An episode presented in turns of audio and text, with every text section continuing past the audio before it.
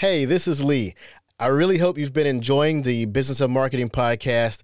It's from marketers and for marketers, and my intention is to bring you value, experiences, and insights that you can use.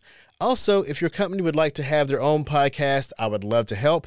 The team at Content Monsta specializes in B2B podcasts. So if we can help, contact me at contentmonsta.com. That's Content Monsta, M O N S T A.com. Enjoy the podcast.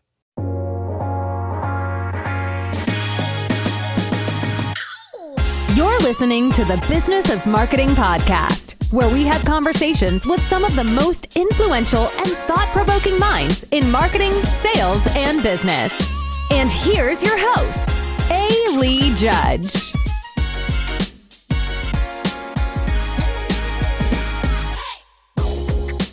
Welcome again to the Business of Marketing. I'm A. Lee Judge. On the weeks leading up to Content Marketing World, I love to get a chance to speak with other speakers at the event because I know that we are at our sharpest on the topic of content marketing. It's also great to speak with agency owners because they experience things that that they're able to share with marketers, uh, which is typically broader than what marketers inside a company can see. So today's guest is a founder uh, and owner of Aha Media Group, a healthcare content agency and she's passionate about providing clear content for people who need to make empowered and informed decisions. With more than 20 years of experience in writing, messaging, and marketing, she's a well recognized content expert. So, welcome to the podcast, Ahava Leibtag. Hi, Ahava. How are you doing?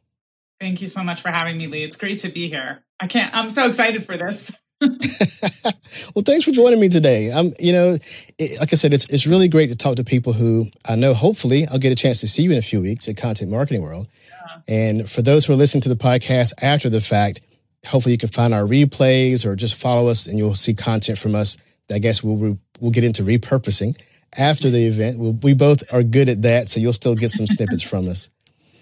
So, Aaron, I'm really Ahava, I'm really interested in how your agency seems to have a focus on the healthcare industry.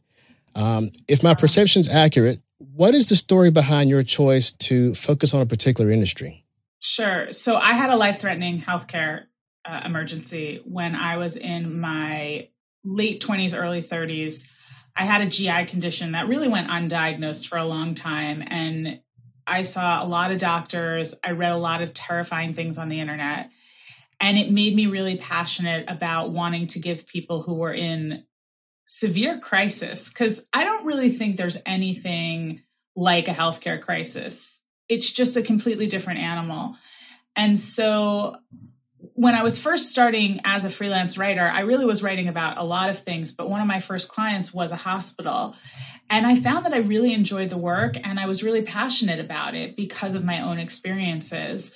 And I think that one of the things we always tell our clients is yes, you're the client, but the true client and customer is the person on the other side of the screen who's really reading this information. And I know that from a B2B perspective as well, because we do all kinds of healthcare content.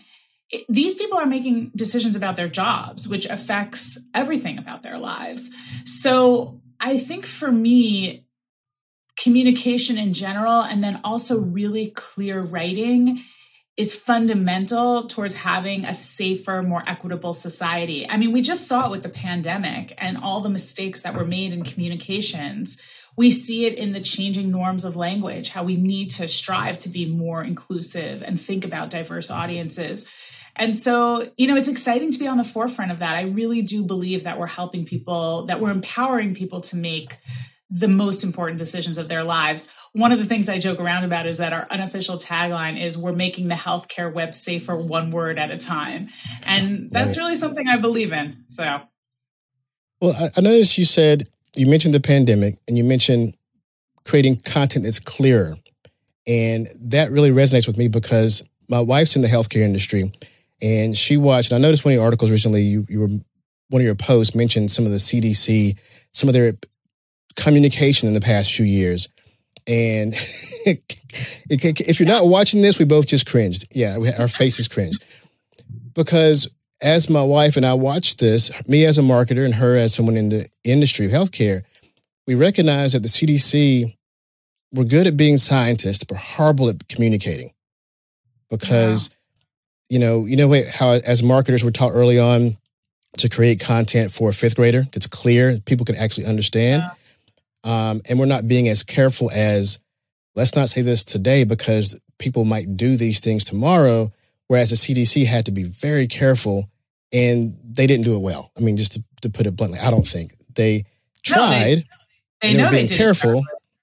Yeah. Yeah. They know they did it terribly. Even they know because they were communicating like scientists, not like public like PR people, I guess. Yeah, so it's really interesting. You know, the CDC has an epidemiology intelligence service, which is, you know, they basically are the first responders to when they see pandemics or um, whatever the smaller ones are called breaking out. And they have a playbook, and there's a chapter in the playbook about communications. And one of the things they say is that a pandemic is just as much of a communications crisis as it is mm. a health emergency. They, they missed that part, evidently. They, they, did not use that playbook. And I think that their politics were at play. I think that they absolutely communicated as academics rather than as plain spoken people. I think that's one of the reasons that our former president was so successful because he is a very plain spoken person and he did appeal to the average, whatever that is, American by making it clear. But unfortunately, because of some of the, I think, misinformation he was being given and the misinformation that he was communicating to the American public, it even brought down the trust in the CDC more because of the difference of the level of language. Um, I know that everyone, lo- well, not everyone, a lot of people really did love Fauci, but if you look at his communication level, it was at a 10th grade reading level. So, and I'm not a huge fan of reading levels, but I do think it's a helpful data point. So when you look at that and you understand that we suffer as a society from using language that everyone can relate to, it just becomes more and more apparent. And I don't think it's just true in healthcare. I think it's true in almost everything. It's true in everything. Uh, when you look at doctors today, they don't want to read the New England Journal of Medicine. They just want to read the abstract because the way the New England Journal of Medicine is written is like it's just very passive language. It's very long sentences. It's not good writing. And we need to move away from this idea that good writing is academic, jargon filled, thick writing, and instead is sophisticated, clear language that's designed to communicate ideas instead of just impress you with how smart somebody is. That's that's the problem. I mean, we would we would watch the news in the past year or two, like I said again, through a marketer's eyes and her being a scientist's eyes and the scientists would look at that or hear and go, okay, that makes sense to me, but I've got a master's degree in biology. That's the only reason why it makes sense. And when that information changes next week, I know how science works. I'll be okay with that. Yeah. But the average listener or reader of that information goes, no, if it changed, it must be a lie because you changed. So I think you're hitting on something that marketers need to think about in general, which is humility towards their audiences. I think that if they had come out and really said to people very honestly, this is an emerging situation, this is changing all the time, we're going to give you the best decision we have at the moment, knowing very full well that that guidance may change. We're doing the best we can to keep one step ahead of this, but mm-hmm. this is unprecedented, which was you know everyone's favorite word. and which quite frankly, it was not unprecedented. I mean, there's plenty of epidemics and pandemics that they could have looked at for ideas about how to handle these things. They're, they really screwed it up on every level you can think about. They really did have guidance. And, you know, it was not that unprecedented. If you look at the 1912 flu and you look at other epidemics in other countries, you really could see models of how to communicate effectively. And so yeah, I think that that's one of the things marketers need to think about in general and agency owners need to think about in general is being humble enough to say, I'm going to tell you what I think, but I don't know. And and and Fauci would have, I think, done himself a great service if he hadn't sounded so absolute sometimes. And like he was talking to scientists yeah. versus no, but more than that, like we know this to be a fact no, you don't. And I think that they did try to say that, but they didn't say it as clearly. And they're, you know, like um, Dr. Birx would get up there and, you know, she, it, there just was a whole tonal aspect to it that I think just turned off a lot of people. And I think you're right about the academia, but I also think it's about the humility to say, we're human and we don't know all the answers. We don't have all the answers. But as soon as we get more, we're going to communicate them to you as quickly as we can. And that I think is a really important part of establishing trust. You know, when I pitch to clients, I'll say things to them like, you know, I'm going to tell you what I know from my experience, but I can't promise you that this is going to be the outcome. But what I can tell you is that we're going to be together every step of the way and we're going to try to figure it out as quickly as we can. And I think that that generates more trust than saying, "Oh, we've done this a million times and we're going to do this perfectly." And you know, like, who are you kidding? You know, every situation is a little bit different. We just did an SEO training with our product team, and you know, we always do one because you know, we every year we want to make sure that we're keeping up to date, and we have constant conversations about it. And one of the things was, can we keep a repository of SEO information? And I'm like, absolutely not. It's changing all the time it's you have to research it from the context of what the strategy of the project is and we need to make sure that we're always thinking about is this a large institution is this a smaller company what audience are they trying to target what long tail keywords are going to apply to that audience versus what long tail keywords are going to apply to a larger bigger enterprise international audience and so that's i think another thing that you know we have to really always be cognizant of is that language is changing and the mm. way people access information is changing. And so to say to clients, hey, we're going to do the best we can, but we're in a rapidly evolving world and, you know, stick with us for the best bets. I think that's the best you can do. And I think it does engender trust. At least I hope it does.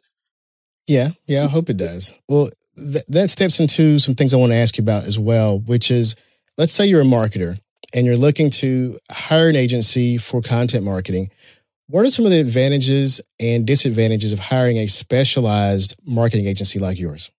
Yeah, so the advantages are clear. You don't have to explain things to us. The onboarding is completely different because we share the same community of practice. So we know the language around it.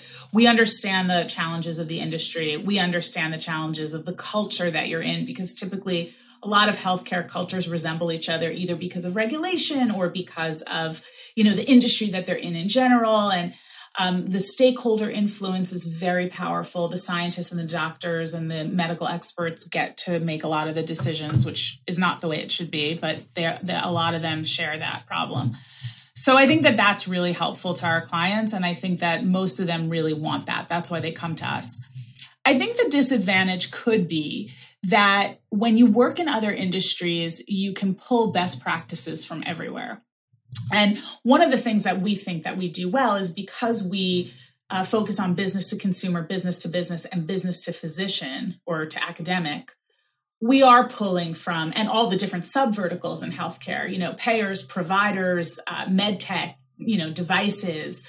Uh, government, regulatory bodies, we do feel like we're pulling that all together. But I'm sure that there are things happening in financial services or tourism or, you know, industrial or communications, you know, that we probably could use that we just don't have access to. And that's why it's so important to go to conferences like Content Marketing World that don't just focus on healthcare, but that focus on content marketing in general, because those are where you get those great ideas and reading articles, particularly when one just came out today where they sort of crowdsource different experts' opinions about things. And you just see, like in almost every agency and in almost every industry, people are sort of bringing up trends that are similar, but approaching them from different lenses. So we do try to avoid that pitfall of seeing every tool as a hammer in healthcare writing and, and content strategy. But I, I, I definitely see why you would want a crossbreed of agencies, maybe that can help you think about things a little bit differently. What I will tell you though, and I think the proof is in the pudding, is that very often when our healthcare clients step outside of healthcare into a web design firm or a writing firm that does not have healthcare experience, they come skedaddling right back because mm-hmm. it's just too hard to get them to get it. So one of the things we talk about is like why does every hospital website look the same? And it's probably because there's five or six players in the space. But mm-hmm. that's the design that works for that kind of business. So, you know, there's like no getting around it sometimes. And I, I, think that that's an important thing to remember is that sometimes bringing in an agency who's done this a million times is a lot better than bringing in an agency who's done it once. I think I hear a very important lesson in in all that you just said for anybody looking for a marketer because first I would definitely go for a company who knows that space like you know healthcare. And then once you find maybe a short list of those companies who definitely know the space, beyond that look to see how open are they to continue continued learning about the whole marketing space. Like, okay, we're great. We have we, we know you know healthcare, but how much are you looking outside healthcare to help us be, you know, new or have more ingenuity to break out of the mold and be a differentiator from all the other healthcare companies? Yeah, I mean, we have five values at Aha Media Group, and two of them speak directly to that. The first one is, you know, the joke always be closing. So ours is always be learning. Always be mm. learning new things, always be listening. You know, I listen to podcasts from every vertical you can think of. Uh, and then and you know every discipline with, within marketing and communications and content strategy but i the other value that we have is stay curious longer and I think that is a trap that when you're inside of one particular niche, it's really easy to just say, I know the answer to that question because I did that for five clients. But the value of stay curious longer is there at Aha Media Group because we don't want to make snap judgments and we don't want to just say, oh, we know this because we've encountered it before. It's probably different because a lot of those nuances are subtly different and you need to figure them out for each particular project and then for each particular client. So um, you know i think that we we really are big believers in learning but we're also believers in sort of pumping the brakes and saying is there something new here that we haven't encountered before uh, that we want to consider when we're approaching this project? You know we've noticed that when, when we work with clients who are in regulated industries it's a whole different ballgame in most cases um, so, being that you work with healthcare clients, I'm sure that there are a lot of very sensitive issues that we mentioned earlier, COVID, um, that are that are discussed. So, what advice would you give marketers who struggle when creating great content when at the same time they're in a very regulated industry? Yeah, so make friends with compliance first. Uh, lawyers are very creative people, and compliance people, when you take the time to set up the this is the goal and this is what we're trying to do, they really are going to try to help you push up against the limit.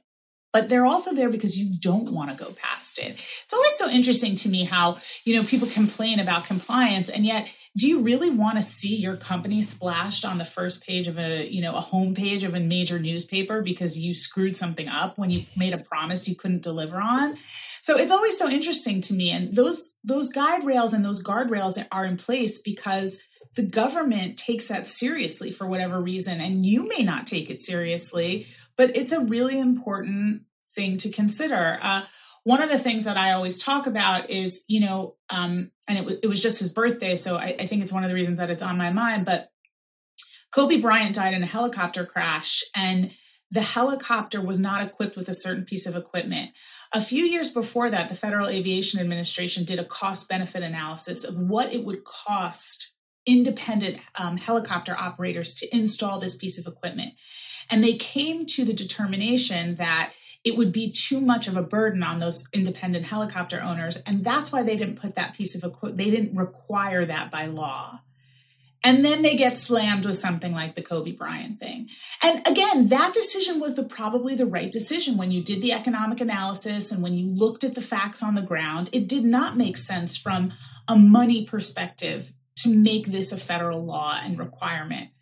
On the other hand, you now have this terrible thing that happened, this real tragedy that could have been avoided. And it's always a question of how to weigh those things. So I think people should have a lot more respect for compliance than they do. And I understand why it's frustrating, but I remember I was once selling a project and I, you know, we were talking about the number of interviews and I said, we always interview compliance first. And she's like, well, I don't want you to waste your time doing that. And I said, I'll pay for it. Like I'll absorb that cost because that's how important that conversation is. Because if you don't interview compliance first and you hand in a piece of content that they that and they're gonna they're just gonna tear it apart very differently than they would if you've established that baseline relationship with them from the beginning. Let's talk a little bit about content in the context of searchability and Google and you know once you've passed those lines of you're compliant and you you're in the industry, you're you're focused, and you, you chose the right in the right agency if you're a marketer. Um, I noticed recently Google had a had an algorithm update that signaled that Google was looking for expert language in their web content. And for our podcast clients, I explained to them that having their experts have conversations allows us to capture that expert language, not only for podcasts, but also for the written content as well. So when an organization starts to, they need to start with written content, if that's their first starting point, like what your agency does a lot of, doing written content, what are your tips on guiding their marketing agency to produce text in a voice that represents their expertise?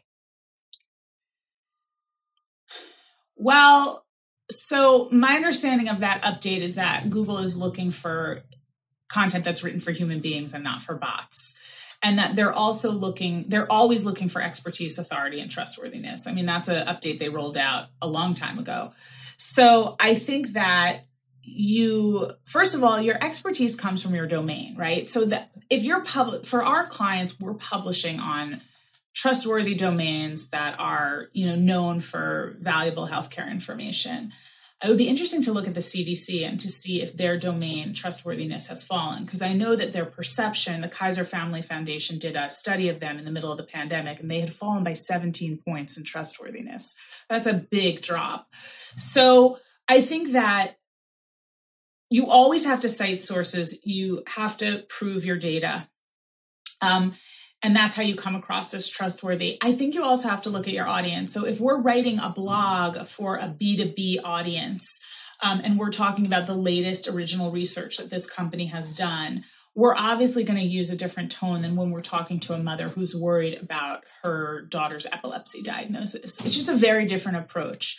And, you know, it reads much more like an article on the B2B side, whereas on the pediatric diagnosis, you know, you're being very reassuring, very emotional, very empathetic and i think that that's how you that's how you do it you know there's a part of me that thinks that all of google is just a big scam even even the updates that they tell us about. Yeah, yeah, they claim they have all these MIT researchers. Maybe they have like you know five, but no, I, I I do think that search science is very complex, and I think that there's a lot of things that we can influence, but we can't control. So we can't control site speed, we can't control loading, we can't control a lot of the technical back end things that are really important, mobile optimization.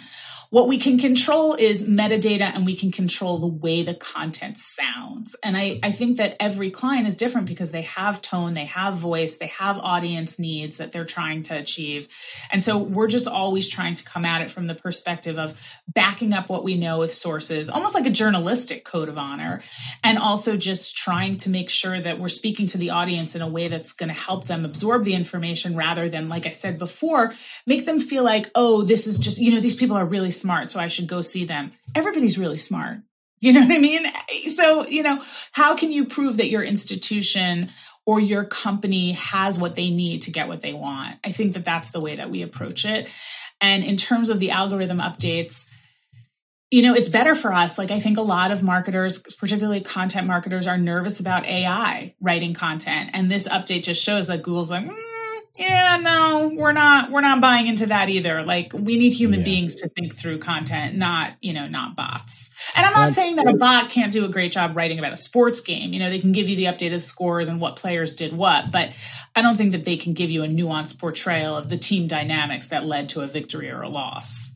Yeah and that's the great part. I mean as of this particular week that this was recorded i think we're both referring to recently we heard that google was looking for stuff written for humans. And right and which makes us think, well, maybe that's also better by humans versus by AI. Um, and then the one you mentioned earlier, which was, um, you know, language that's from experts or from experts.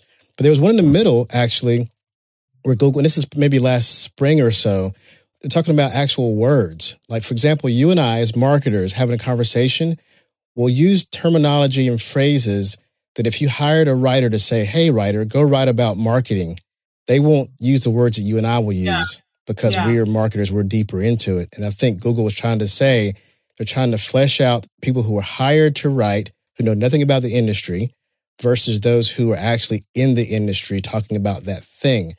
Which yeah. is why I love that your your company specializes in healthcare so that you can be on the outside of healthcare, but have expertise to actually write as well as someone who's on the inside.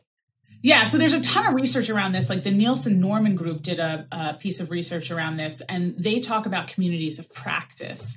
So jargon is not jargon when you and I, as marketers, are talking to each other about ROI, but that's jargon to somebody outside of marketing or you know financial parts of companies who are like, what, what's ROI?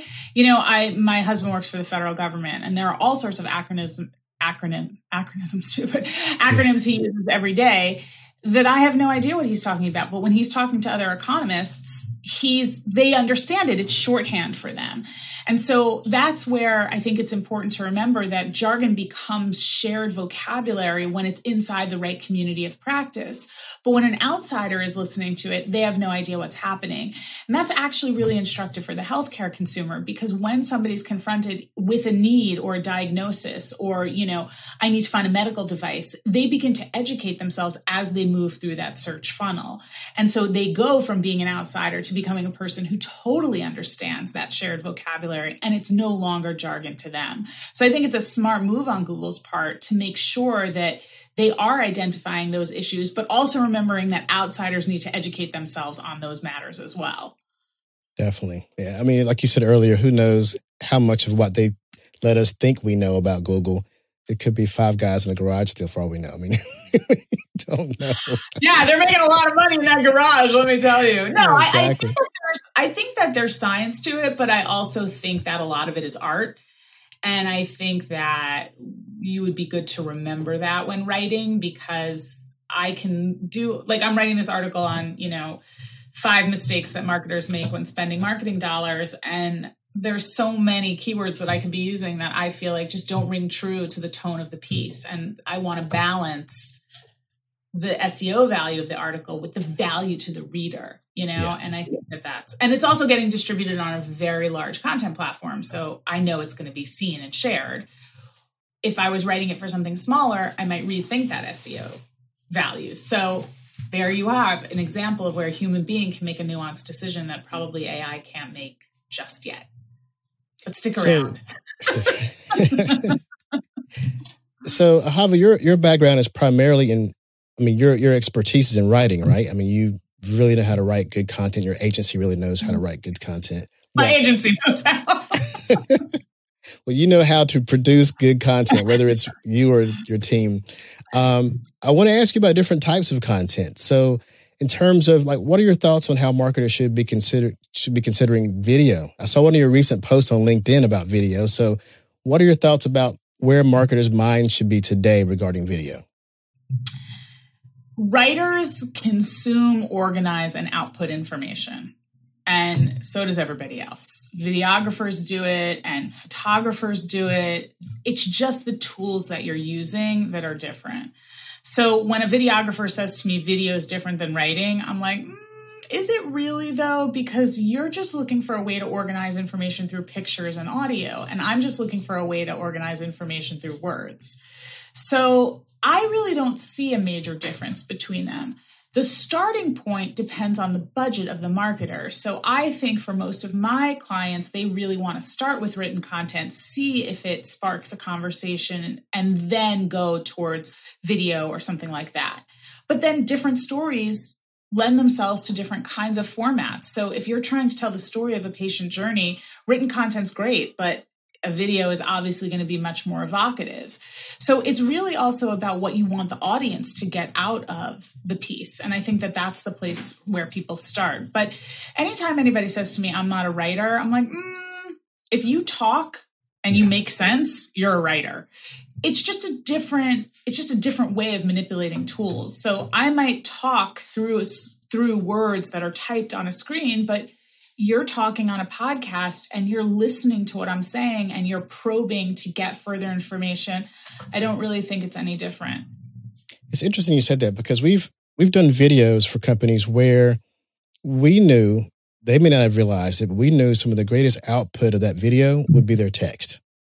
Because think about it this way, you can't call the CEO or CMO or C-suite at all and say, "Hey, can you write us a thousand word article? A thousand word article?" No, it's not ever going to happen. If you say, hey, can I talk to you for 30 minutes? Or you have somebody who wants to interview you for 30 minutes, that you might actually get. They don't realize they're being tricked into writing an article. they just know they're coming to, to talk. I couldn't have said it better myself. That's exactly yeah. right. They're being tricked into writing an article when they're talking. That's exactly right. And I agree the in terms of the repurposing of content, I think that that's anywhere you start make sure you follow through and finish with creating something else. Because you're always going to find that nugget that's going to be valuable to people that you can you know sharpen into shorter video or shorter pieces of content and really think about the channels you're using. So you know i mean what you would put on instagram is completely different than what you would put on facebook. And what you would put on linkedin you're going to think about outbound links very differently than you're going to think about it on twitter which is really sort of designed for that kind of information sharing whereas linkedin wants to capture you on the platform so i think that it the starting point depends on the budget, the type of information you're communicating. That it's it should really start with audience, the type of communication you're communicating, and the budget, and then search is a huge part of it. I mean, one of the things you saw in that last video was I was talking about how if your captions if you if the way you label the video and you're not putting keywords in the description and you're not you know using the right image thumbnail over the video image you're losing the audience. And these are always the afterthoughts but they really are the critical part because it's just like with search. If people can't find it i don't care how valuable the content is it's sitting in a forest and no one's listening to it. So yeah i mean i'm a very big believer that video is huge i also think that there's a place for every kind of content format and it really has to do with strategy and um, making sure that your audience is going to listen or read or consume or learn to dance along with you know? well you say the magic word yeah it's funny you said dance we both have a connection there on music in terms of using music as an analogy of how to to repurpose and remix content. I just want to say that is a huge compliment to me, Lee, because you are the god when it comes to that stuff, and oh I God. know very little. Can't so I do that. appreciate you saying that, but you're the expert on that. I just try to, you know, ride your coattails there. Hey, tell that's. I, it's hard for me to even hear that. well, I, I want to end on that note because you definitely. I'm looking forward to your presentation at Content Marketing World. Um, so I want to talk about this this most crucial element that we we talk about in terms of marketing, which is repurposing. Um, you know, it was my keynote at Content Marketing World last year, and I know you're giving a session this year, and I look forward to hearing. And I want to know, I don't want to give away your presentation, but tell us your latest thoughts on how marketers can optimize the repurposing of their new or existing content. Yeah, so I'm going to talk about Taylor. Taylor Swift, for those of you who are not in the know.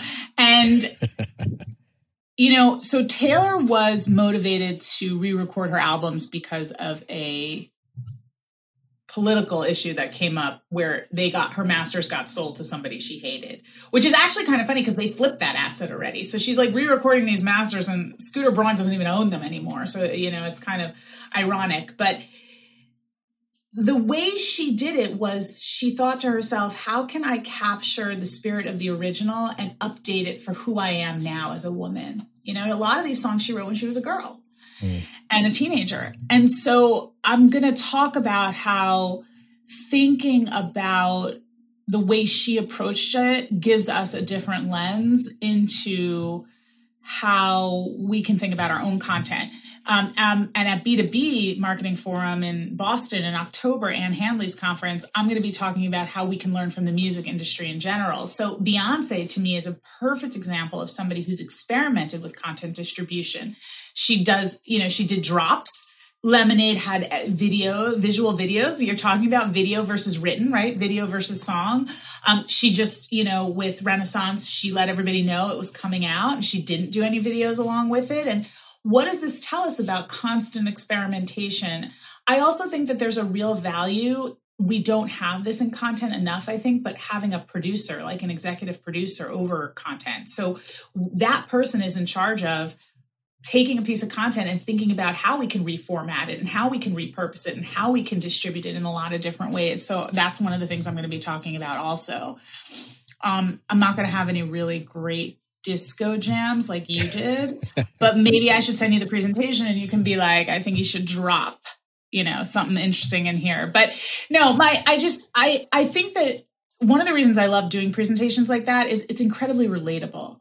You know, like everybody's heard a Taylor Swift song, even if they pretend not to like her.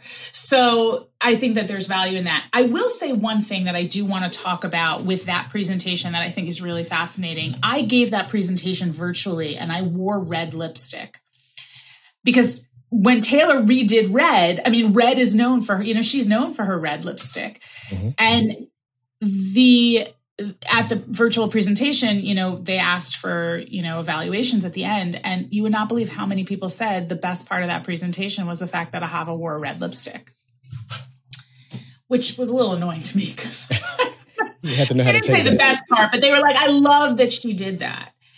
And I think that that's the secret sauce that all marketers are going after is that red lipstick. Like, what can we do that gives that extra added delight to our audiences that makes them feel like there's a wink wink going on here. I see you, but I also am doing something so small. And like to me, it was like a throwaway thing. Like, of course I'm to wear red lipstick, but I didn't give a lot of thought to it. Like the amount of time I spent researching and thinking about Taylor Swift and the way she approached rewriting her, her, um, songs and her albums was nothing compared to the fact that I threw on some red lipstick right before that presentation. And yet it made all the difference.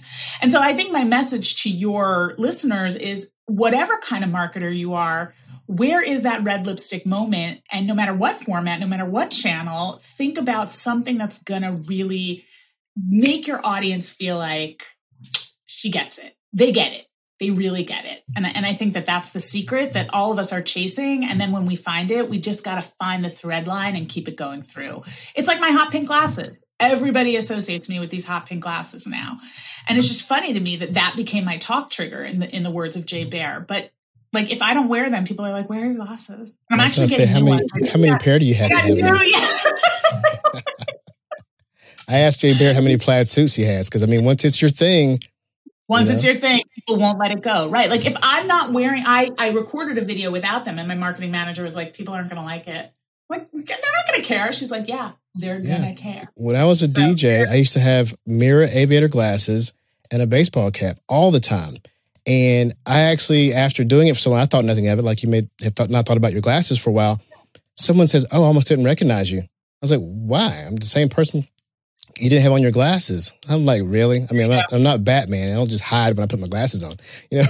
but, but that, that's that, and that was evocative to people, right? Like, if you weren't wearing those glasses, you weren't that same DJ. And a DJ really is somebody who knows how to evoke emotion and tell a story of a night, right? Yeah. So I, I think that that's, you know, we're just saying the same thing. It's just, it's identity and it's, it's identification with the audience. And I think that, you know that's really that that red lipstick that pink glasses that baseball hat that that's what that is that plaid plaid i love i love your glasses i look forward to seeing those glasses in person when i see you in a few weeks Yay. at content Yay. marketing world so Ahava, i am tremendously grateful for your time and insights today um, from your speaking engagements to your agency, please take a moment to share with the, our audience anything else you'd like to know, or how they can reach you, or where they should go to learn more about you. Thanks. So ahamediagroup.com is where you can reach us or hello at aha media group and happy to answer any questions. Always love to talk to people about, you know, burning questions around the intersection of healthcare, communications and content. So, um, yeah, I mean, if I don't know, I'm going to tell you. And if I have ideas about it, I'll talk your ear off. Wonderful. Well, again, thank you, Ahava. I really appreciate you. Stay well. Thank and you. Thank you. I can't wait to see you. Yes, yeah. in only a few weeks. And yeah. thanks to the listeners. If you're listening to the podcast and also want to see Ahava and I video the podcast, and others will be available on the podcast section of contentmonsta.com. Thanks again.